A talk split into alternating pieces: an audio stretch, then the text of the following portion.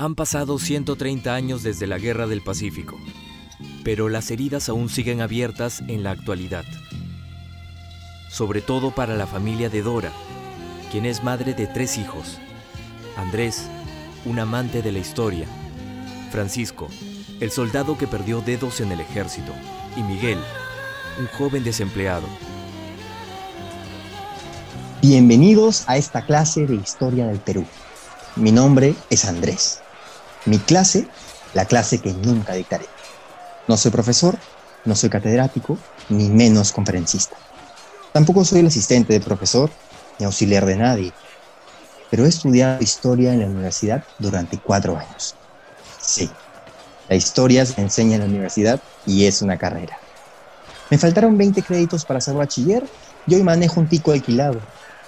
Con el taxi no se ahorra, solo lo hago para sobrevivir. Y eso con suerte. Estudié historia y quiero dictar alguna clase, aunque sea con ustedes. Este gusto se lo debo a mi padre, porque antes de irse, siempre nos hablaba de la guerra del Pacífico.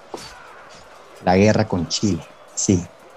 De cómo nos humillaron, nos quitaron Arica, Tarapacá, el Huáscar y cómo algún día tendremos que vengarnos del despojo. Soy el mayor de tres hermanos. Yo tenía nueve años, Francisco siete y Miguel cinco. Y los tres nos quedábamos horas de horas escuchando a papá todas las salvajadas que nos hicieron los chilenos. Dora, la mamá de Andrés, estuvo en Chile como empleada de una ingeniera a la que le salió un trabajo en Concepción. Fue por seis meses. No tenía intención de quedarse, pero conoció a Sergio para nunca olvidarse de él. Me voy a Concepción, hijos. Mi bus parte en la madrugada, ya hice las maletas. ¿Vas para ser mujer de un chileno? No dejaremos que te vayas.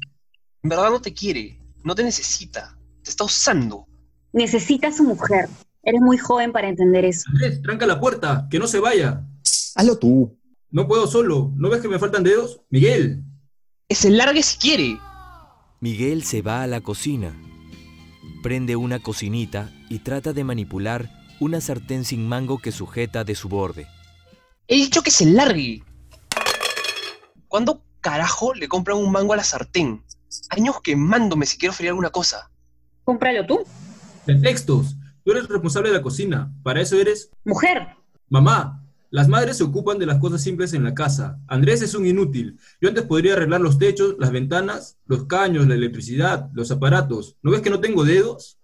Hijos, apunte mi correo electrónico. No puedo escribir.